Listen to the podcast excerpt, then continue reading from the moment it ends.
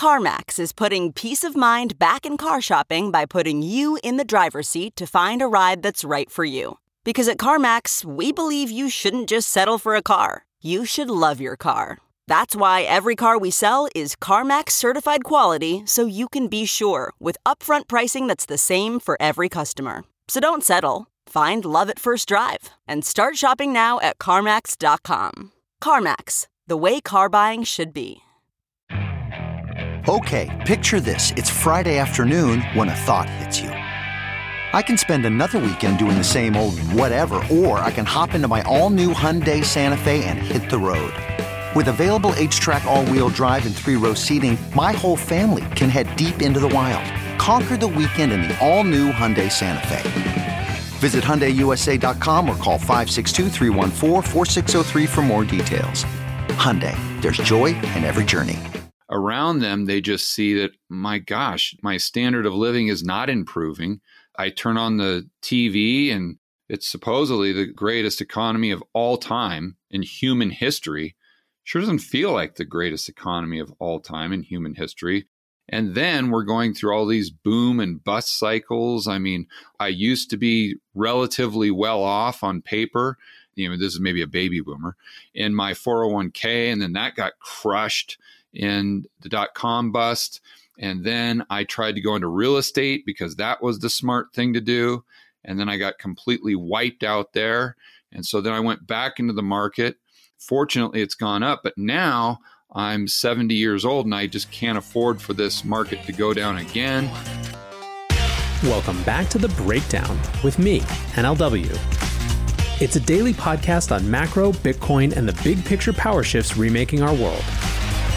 The Breakdown is sponsored by Crypto.com, Bitstamp, and Nexo.io, and produced and distributed by Coindesk. What's going on, guys? It is Monday, August 3rd, and today we're doing one of my favorite episodes every month the Best of July guests.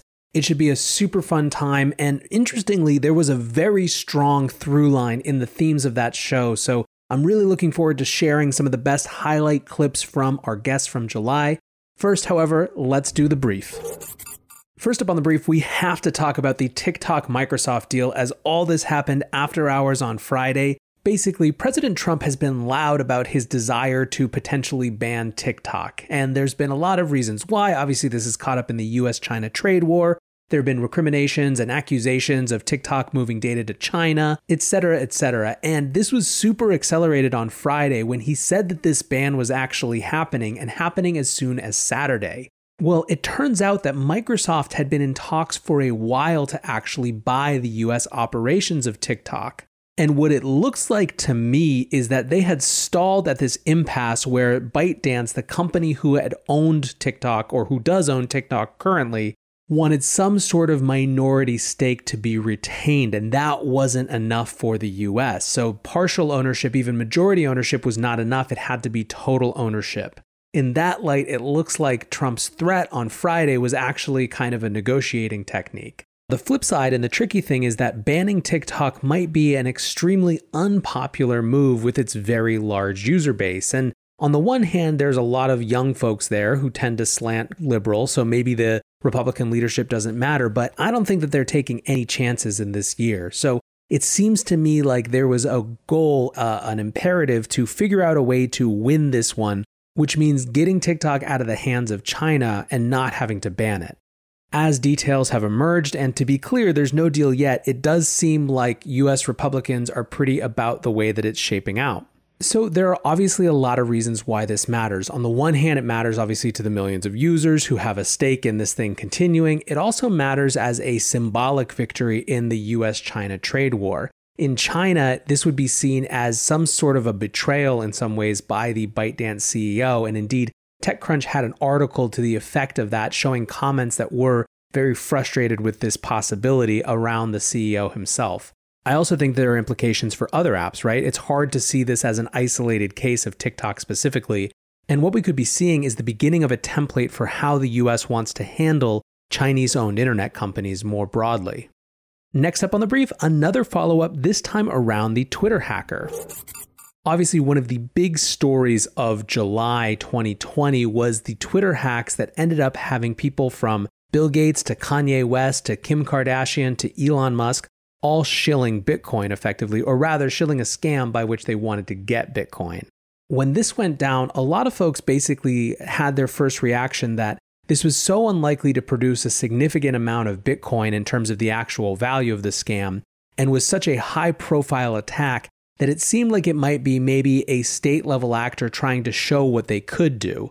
Well, there were arrests made last week, and it was not that. In fact, it was a 17 year old, a 19 year old, and a 22 year old. And uh, here's the funny part the 17 year old was the mastermind. So this was not a sophisticated state level attack. This was a group of teenagers who were kind of trying to prove that they could and also make some scratch along the way. Now, the 17 year old has been in trouble before. He has apparently 3.4 million in Bitcoin, and last year authorities confiscated 400 of his Bitcoin and then returned 300. So the story is still emerging. It's not exactly clear what's going on, but this 17 year old has been busy. I think for me, this is a good reminder that as big and crazy as things can seem, sometimes the simplest explanation, in other words, that 17 year olds might like to mess with the system and get $100,000 for their trouble, are the right explanations. Last up on the brief today a hedge fund changing of the guard in crypto.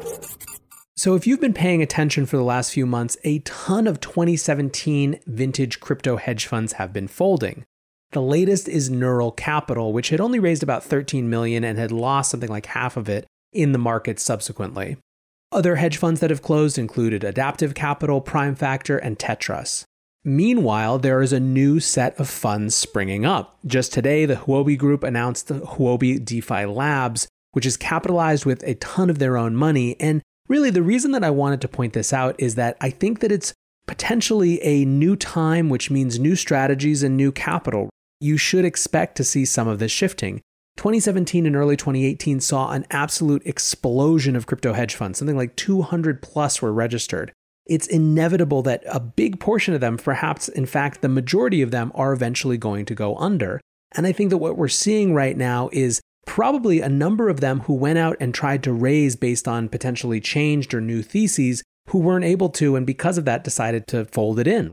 But it does also likely mean that new actors will enter the space and try to capture some of that capital that might come about as prices continue or start to go up in a big way.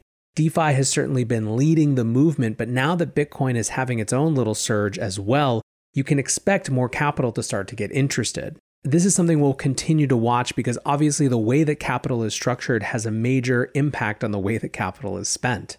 But with that, let's shift to our main conversation the best of July. Every month on the breakdown, we have an awesome array of really interesting guests with really different types of backgrounds. And it was fascinating then that this month there was such a clear through line in what the conversations were about. And if I had to sum it up, it was the disparity between inflated asset prices and a surging stock market on the one hand, and real economic pain being experienced on the other. And frankly, it could be that that's just the story of 2020 when all is said and done. However, it was fascinating to see how clearly that played throughout, again, this very different set of folks. George Gammon, host of the Rebel Capitalist podcast and the George Gammon YouTube channel, kicked us off and called out the lie in the idea that this has somehow been the greatest economy of all time. Around them, they just see that, my gosh, my standard of living is not improving. I turn on the TV and it's supposedly the greatest economy of all time in human history. Sure doesn't feel like the greatest economy of all time in human history. And then we're going through all these boom and bust cycles. I mean, I used to be relatively well off on paper. You know, this is maybe a baby boomer in my 401k, and then that got crushed in the dot com bust. And then I tried to go into real estate because that was the smart thing to do. And then I got completely wiped out there. And so then I went back into the market. Fortunately, it's gone up, but now I'm 70 years old and I just can't afford for this market to go down again. He also called attention to the Fed's role in creating wealth inequality. This has been an ongoing theme itself due to the Fed's recent and repeated denials of any responsibility in this area. I mean, you can go to the Bank of England's website and the report they came out with when they did a couple videos on it as well in 2014 that explains quantitative easing. And they say it explicitly that the goal of quantitative easing is to increase risk assets or increase the price of risk assets. They, they just say it right there. They've got a YouTube video on it. So for Jerome Powell to come out and say that it doesn't create wealth inequality is utter nonsense. But you've got to go back to understanding that whether it's Powell or a politician, they're just going to tell you what they think you need to hear. If you're taking Powell or anyone for that matter in the political sphere, if you're taking what they say at face value, you're going to be making a lot of mistakes. Economist Daniel Lacalle makes a similar point, here describing that money creation is never neutral. In other words, that the cost always gets passed on to someone.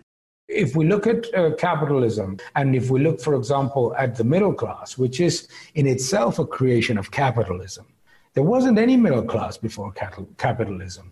We, we must remember that the history of humanity is that in which the vast majority, 90% of the population, were not poor, but extremely poor. And there were very, very few close to the government and the church, maybe, that actually held some privileges. With capitalism, we created what is called the middle class.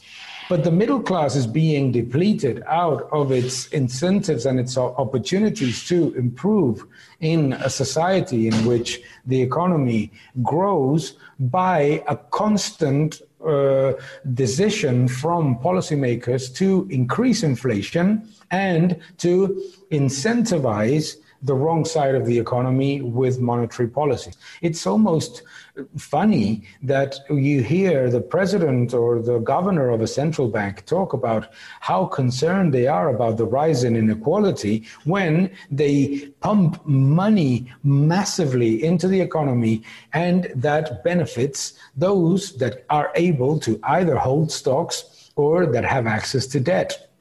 Because money creation is never neutral the, the interventionists, the MMT, modern monetary theory uh, defenders, etc., try to tell us that there is a way of making money creation uh, neutral, but it is not neutral. It is always going to massively benefit the first recipients of money, which are always government and the sectors close to government, and it's going to disproportionately uh, negatively impact those that are the, the last recipients of that money, that is, real wages and the savings of the middle class. One of the key elements to recover equality of opportunity is to return to sound money policies. He goes further and explains why this money creation has created inflation, just not in the places where we expected to look. Uh, the United States is in a unique position to export inflation out to the rest of the world, which is what it does through quantitative easing.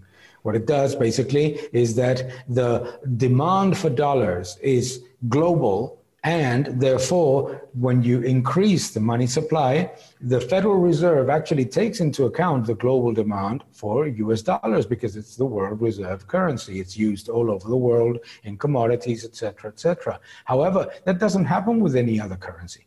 That doesn't happen with any other currency, so you cannot do the same. And the and the, there was a big mistake. And, and, and in my first book, Life in the Financial Markets, I actually talked about this is that Austrian economists, traditional Austrian economists, said immediately when quantitative easing was launched that it was going to be hugely inflationary, and that in itself created uh, the this this concept that you that you just mentioned, this this counter argument. It, it, was a mistake, and I'll tell you why. And and actually, there are a lot of economists, Austrian economists as well, that actually said no, it's not going to be inflationary. If anything, it might actually be price disinflationary. Why? Because it will perpetuate overcapacity, it incentivizes debt. by incentivizing debt, what it does is that the level of productivity of the economy comes down. Sectors that actually were in uh, close to obsolescence or obsolete would remain zombified, and therefore prices don't go up. You see what I mean? And obviously, the, where do you generate massive inflation? In financial assets. Look at the multiples of private equity, look where bond yields are, look where uh, the stocks are. That's where massive inflation is being created. Therefore, the mistake was to believe that massive money creation was going to generate inflation without understanding where the new money was going to go.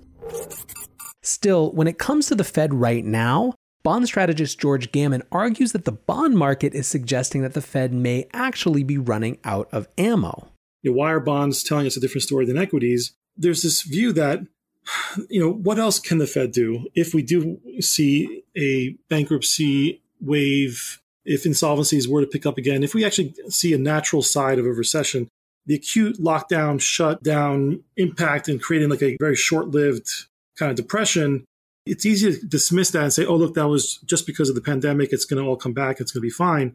It ignores the reality that, you know, we were already fragile heading into this environment and that credit markets and the ability to service debt, you know, were pretty stretched. And so I feel like the, the core bond markets, which is the government markets and the TIPS market, they're looking at all this information and they're saying that, you know, look, the Fed and the, and the U.S. government, obviously valiant efforts. They did a massive campaign in March and April to try to stop the bleeding in the economy but they perhaps maybe shot a lot of their ammo too quick.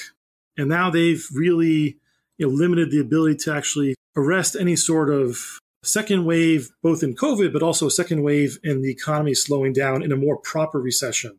And I think that is lost upon most equity folks. Speaking of new economic challenges, the rise of remote work might create significantly more competition for today's American white collar workers than has been there in the past. Investor and storyteller Sahil Bloom explains. I think we are increasingly going to be moving towards global competition for high paying and for highly technical jobs. I, I, think that technology has been driving that change for a number of years, and it's just much more visible now because of all of these accelerating movements. I mean, over the last 10 years, if you had a friend that started a new startup and was trying to bootstrap it, where was he getting the technical and back end work done? It was Ukraine, it was Bangladesh, it was India. And those developer jobs have been international, and that competition existed internationally in the freelance market. It's just that now the freelance market is going to be the mainstream market in a lot of ways as we go forward. So, so yes, I, I do think you're going to see an increasingly globalized world as it relates to that kind of talent as more and more of these jobs go digital and go into the digital ecosystem. Is it a good thing or not is a is a much more tricky question for me. I very much believe in the American dream. Uh, you know, my, my family came here um, to to pursue that, and I very much believe in it. And I believe we live in the best country in the world. That being said, I'm also a big believer that historically and throughout history, talent is evenly distributed, but opportunity is not. And that is something that really has troubled me throughout my life and something that I'm determined to, even in the tiniest way, help fix throughout the course of my life. And and this is an event that begins to see opportunity distributed more evenly.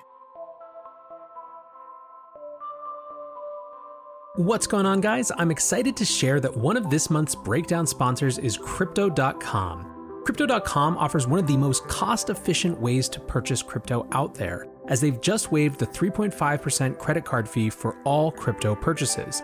What's more, with Crypto.com's MCO Visa card, you can get up to 10% back on things like food and grocery shopping. When you buy gift cards with the Crypto.com app, you can get up to 20% back. Download the Crypto.com app today and enjoy these offers until the end of September. Bitstamp is the original global cryptocurrency exchange since 2011, Bitstamp has been the preferred exchange for serious traders and investors, trusted by over 4 million customers, including top financial institutions. Bitstamp is built on professional grade trading technology. Their platform is powered by a NASDAQ matching engine, and their APIs are recognized as the best in the industry. Download the Bitstamp app from the App Store or Google Play, or visit bitstamp.net slash pro to learn more and start trading today. That's bitstamp.net slash pro. In this crisis, many investors aim to keep and grow their digital assets. Others seek to maximize the yield on their cash. Nexo allows you to achieve exactly these two goals. The company offers instant crypto credit lines against all major cryptocurrencies, with interest rates starting from only 5.9% APR. Nexo also lets you earn up to 10% annually on your fiat and digital assets. What's more, interest is paid out daily, and you can add or withdraw funds at any time. Get started at nexo.io.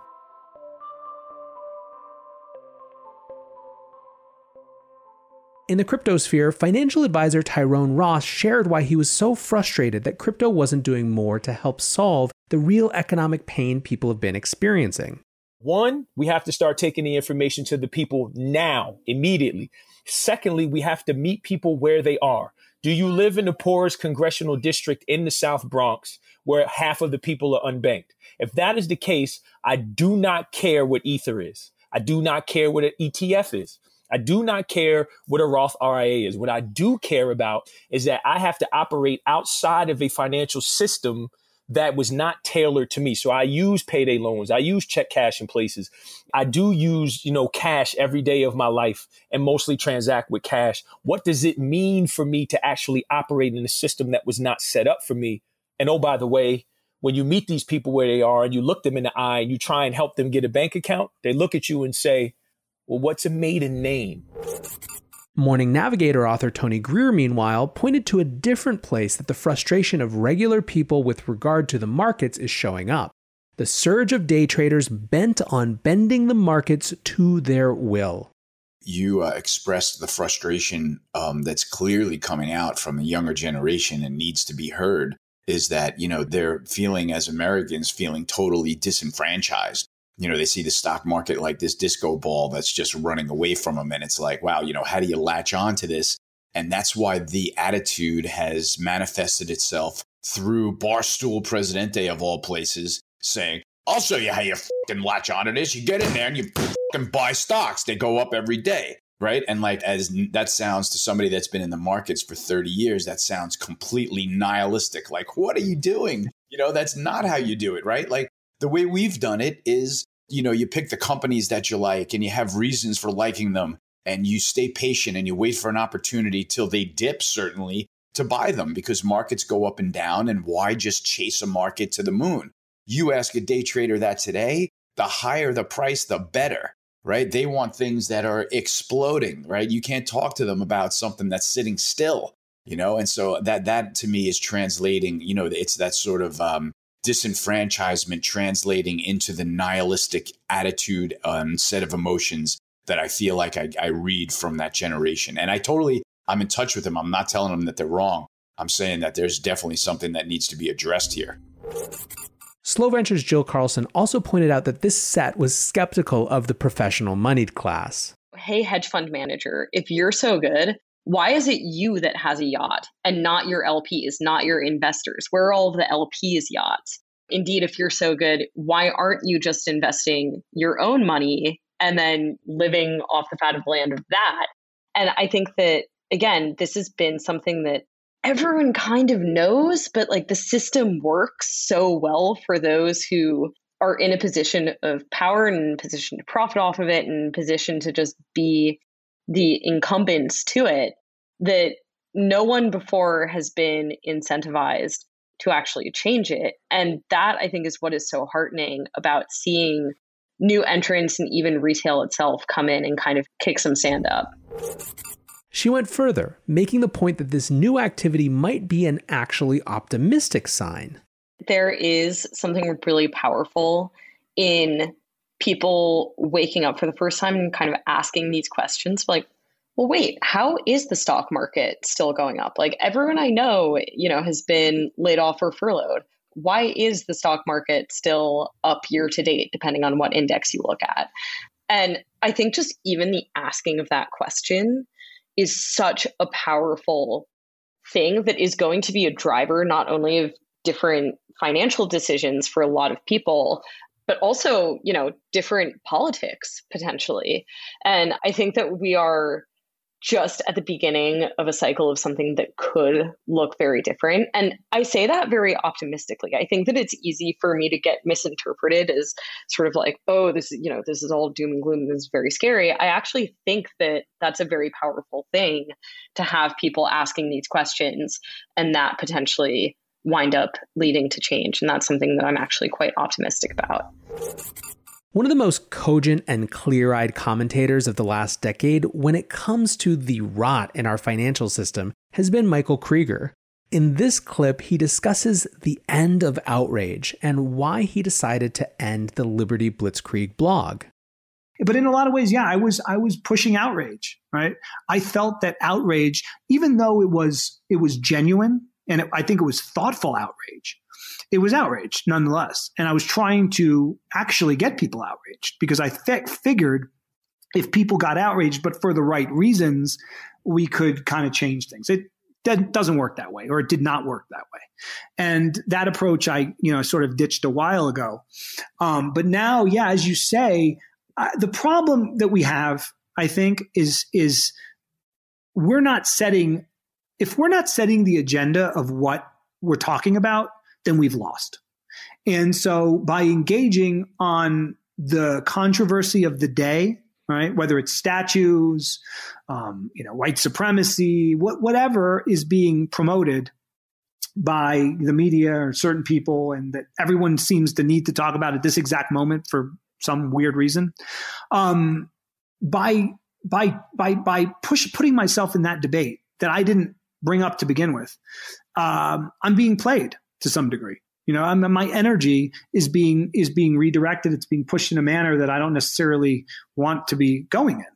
But I felt obligated to some degree because because as you say, my my hat's been in the ring for so many years. Mm-hmm. You know, and I do have stuff to say on all this stuff. You know, I feel obligated to to say something. Now, in our last clip of the month, let's turn our attention to future possibilities.